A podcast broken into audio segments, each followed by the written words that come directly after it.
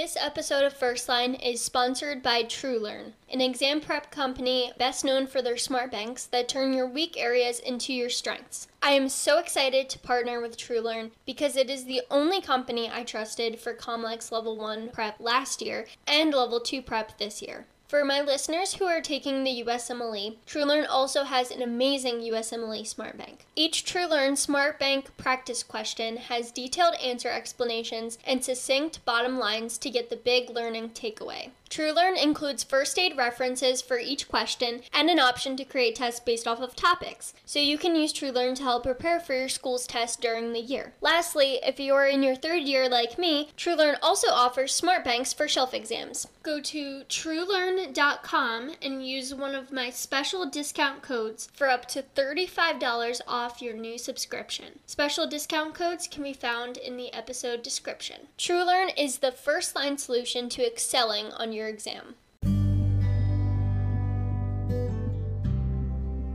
My name is Aubrey Ann Jackson, and this is First Line.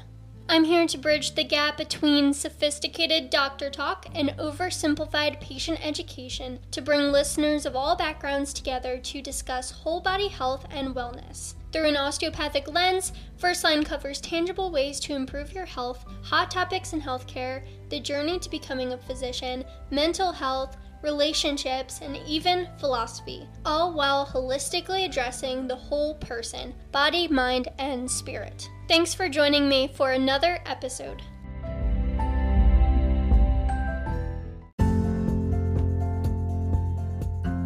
First Line is now available on a variety of platforms, including Spotify and Anchor, Apple Podcasts, Google Podcasts, Breaker, Castbox, Stitcher, Amazon and Audible, Overcast, Pocket Cast, Castro, Player FM, Podbean, TuneIn, Reason, and iHeartRadio.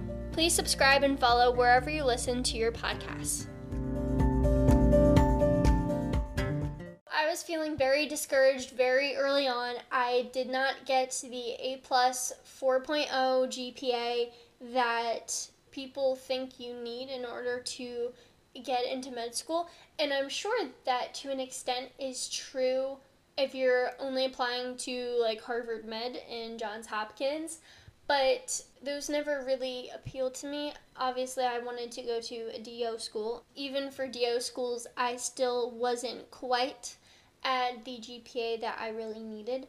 I definitely struggled my first year of college, especially I took a ton of AP advanced placement classes in high school, which I do strongly recommend everyone to take. I wish I took more because it saves so much money, so much time, and you can really just take the classes you want to take instead of having to take a lot of uh, general education requirements that you need in order to graduate. So, because of my credits, I was able to start in organic chemistry right from the start. I took biochemistry shortly after. I was in advanced physics classes and calculus for math. I just struggled with it. I think a lot of people do struggle with that transition from high school and college, but they're so good at covering it up. And I'm probably one of those people, but now I'm much more open about talking about it. I did struggle with making friends and I did feel really lonely even though I had a roommate. I really tried to find a community on campus. I auditioned for every a cappella group that there was. I rushed for sorority and none of them wanted me, so I felt so alone. I did have a fantastic church community and we had Bible study on Friday nights. That was my weekend hangout. Besides that, my social scene was almost non existent. I joined student government, but everyone took themselves so seriously, it was really hard to make friends there. A lot of people in my major that I met were not really the kind that were looking for friends. They were really the gunners that also wanted to get into med school or vet school or research. They were hyper competitive, weren't very friendly, and it was a hard environment to be in and I struggled. Took so much time out trying to fit in that I probably wasn't studying as much as I probably should have been. I wasn't really taking good care of myself. I wasn't eating a healthy diet. I wasn't taking the time to exercise as much as I should.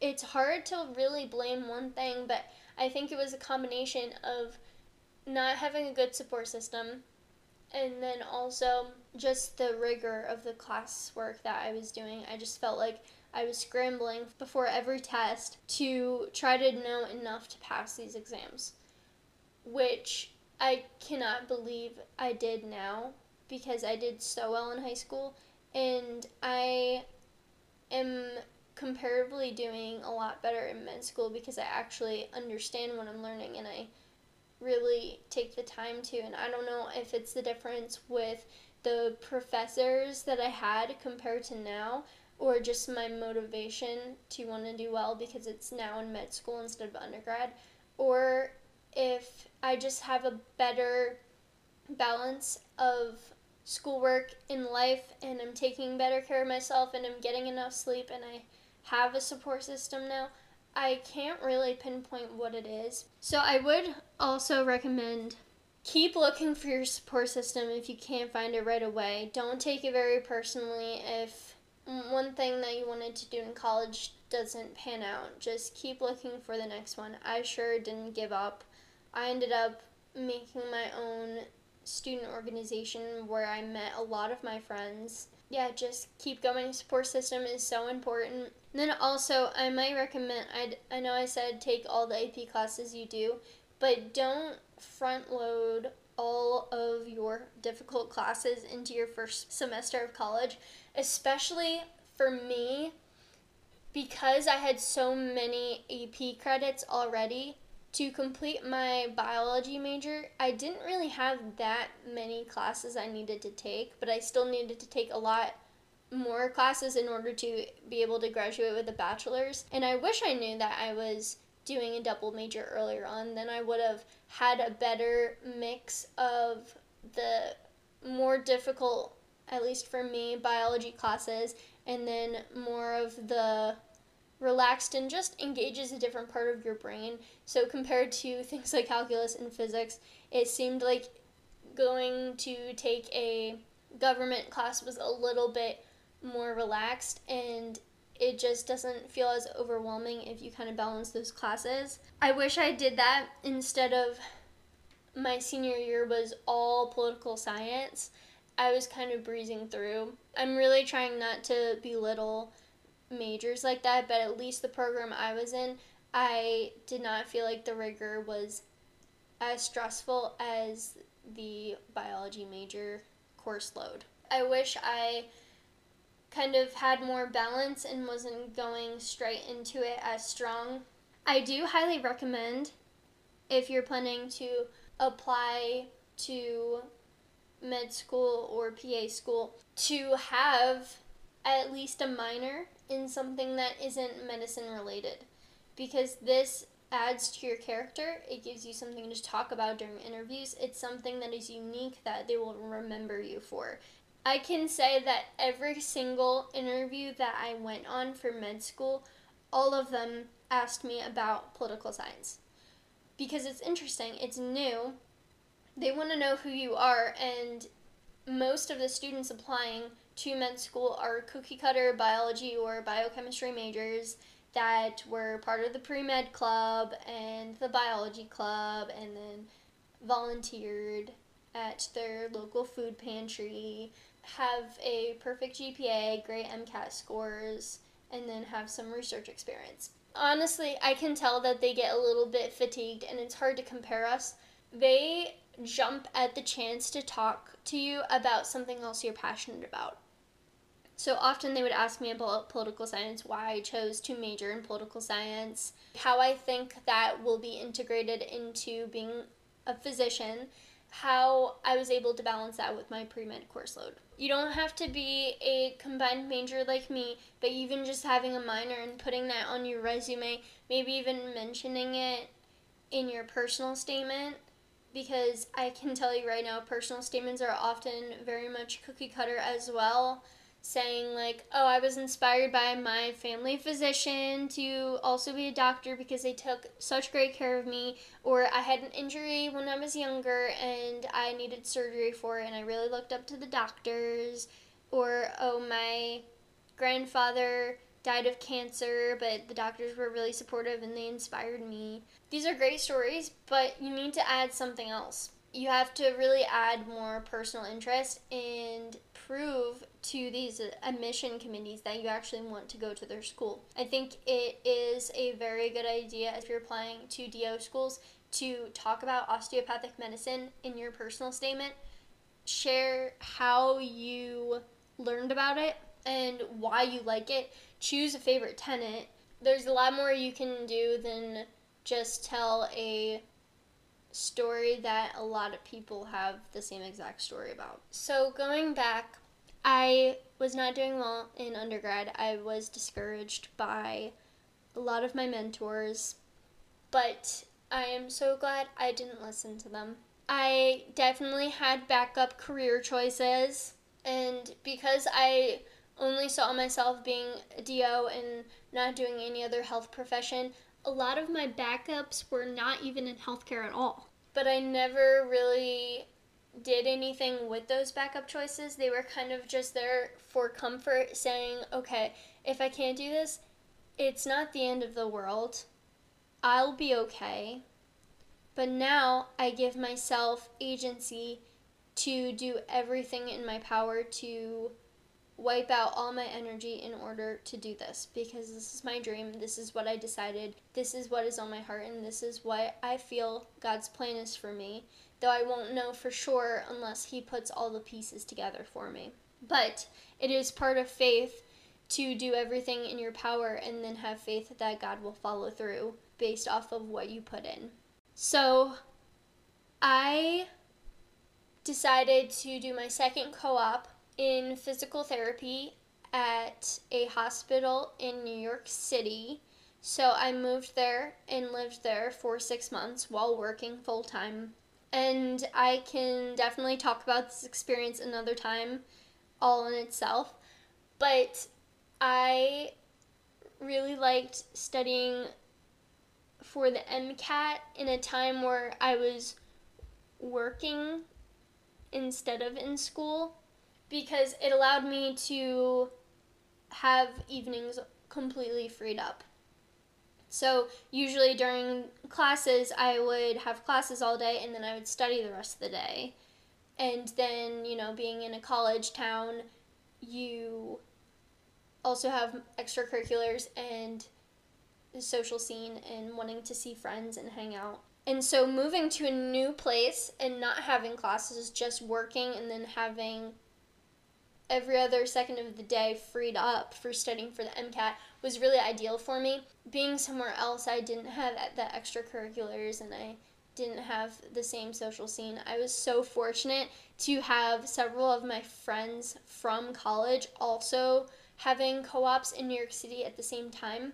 So I still had support while studying for the MCAT because I would have drove myself crazy if I only worked and then went home and studied for the MCAT, I needed at least one day a week to go to dinner with my friends. And I think that is so important because I never burnt out while studying. This is the time in my life where I started to do affirmations. There have been times in my life that I kind of fell by the wayside about them, but I think it's I think I'm begun to start starting to use them again.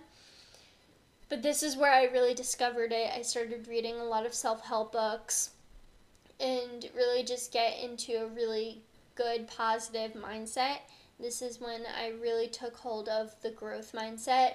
Just this idea that your personality and who you are and what you can accomplish is not fixed.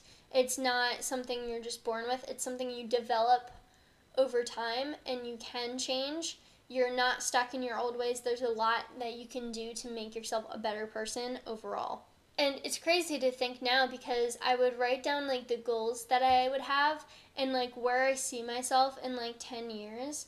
And it hasn't quite been 10 years yet, but I definitely wrote down things like being in medical school, being happy, and being married, and having a good support system, being healthy.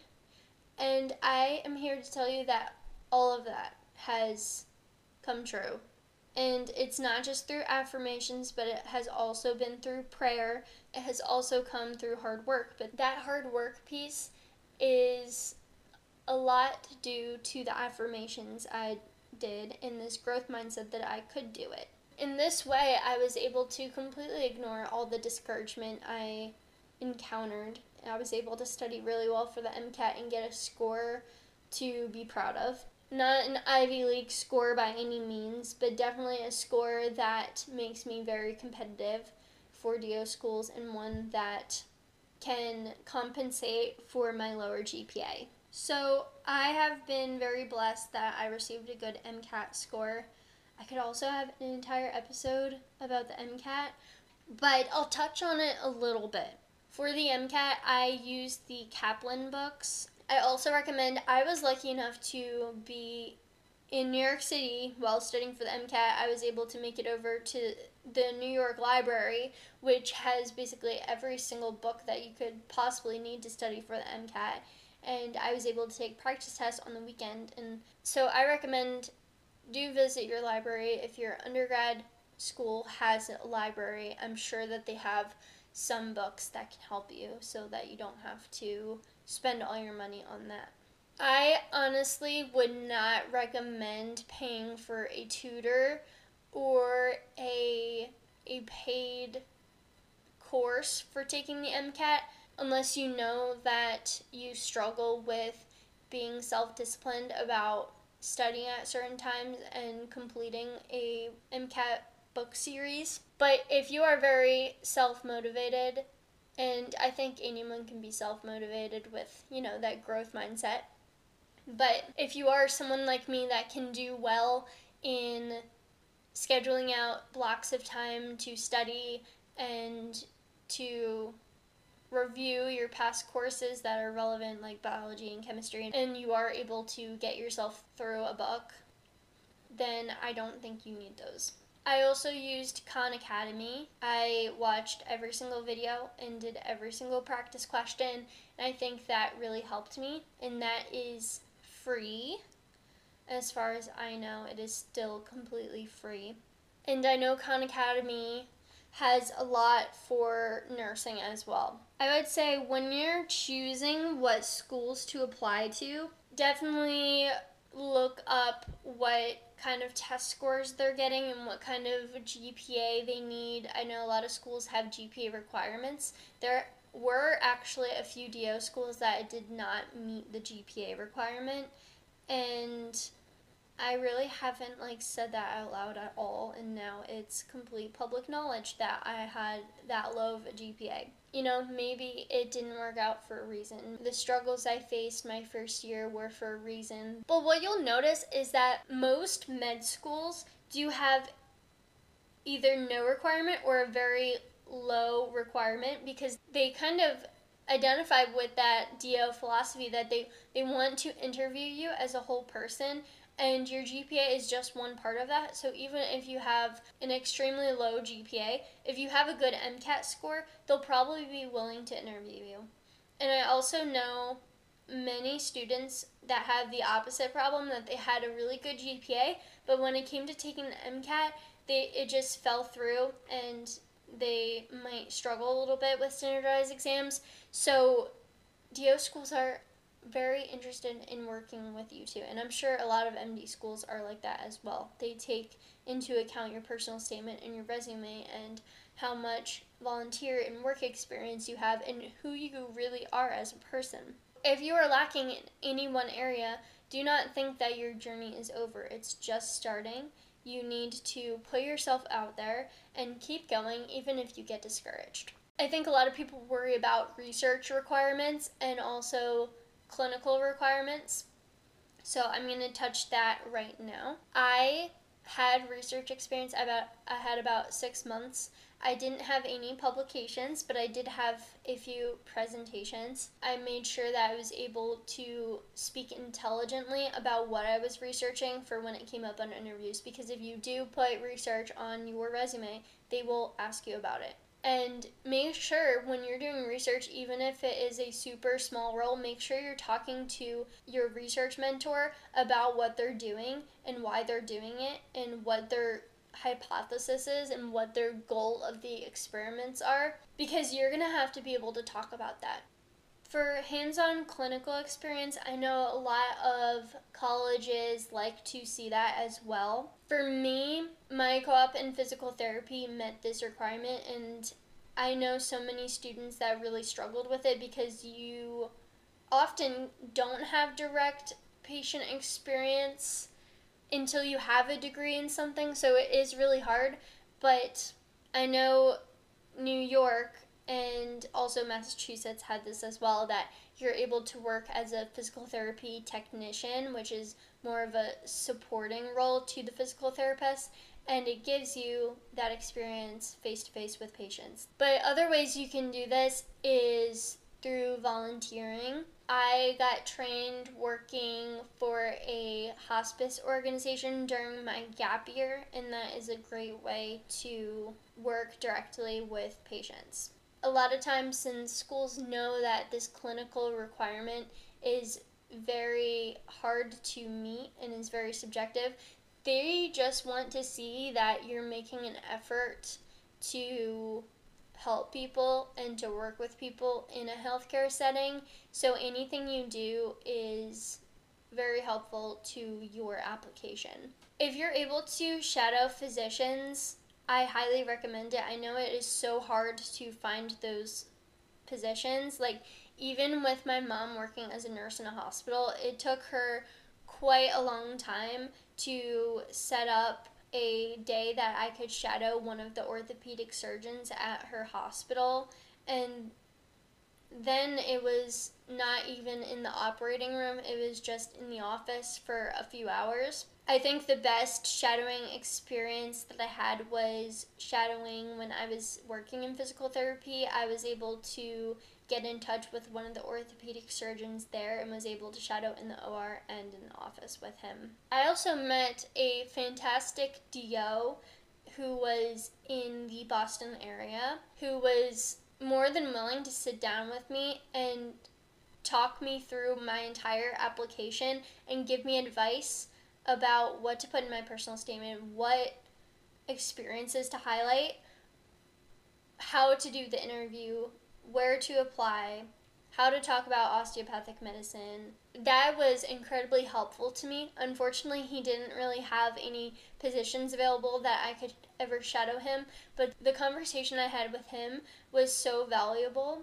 I just always recommend that even if you can't really shadow a physician, if you can at least get them to agree to sit down with you, I think a lot of them feel a lot of fulfillment. And this works for every health profession. I'm sure people would love to encourage younger students. You can send me a voice message using the Anchor app if you want to send me a comment, ask a question, or share any topic ideas that you want for an upcoming episode. If you're listening on Apple Podcasts, I would really appreciate it if you take some time, just a minute of your time, to write a review. Hopefully, it's five stars, but I really like honest reviews. I'm looking forward to hearing from you.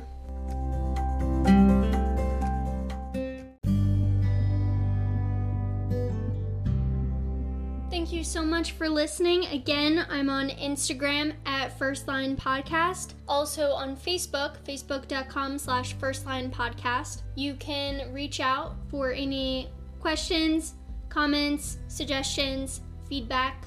I'd love to hear from you. Thanks again.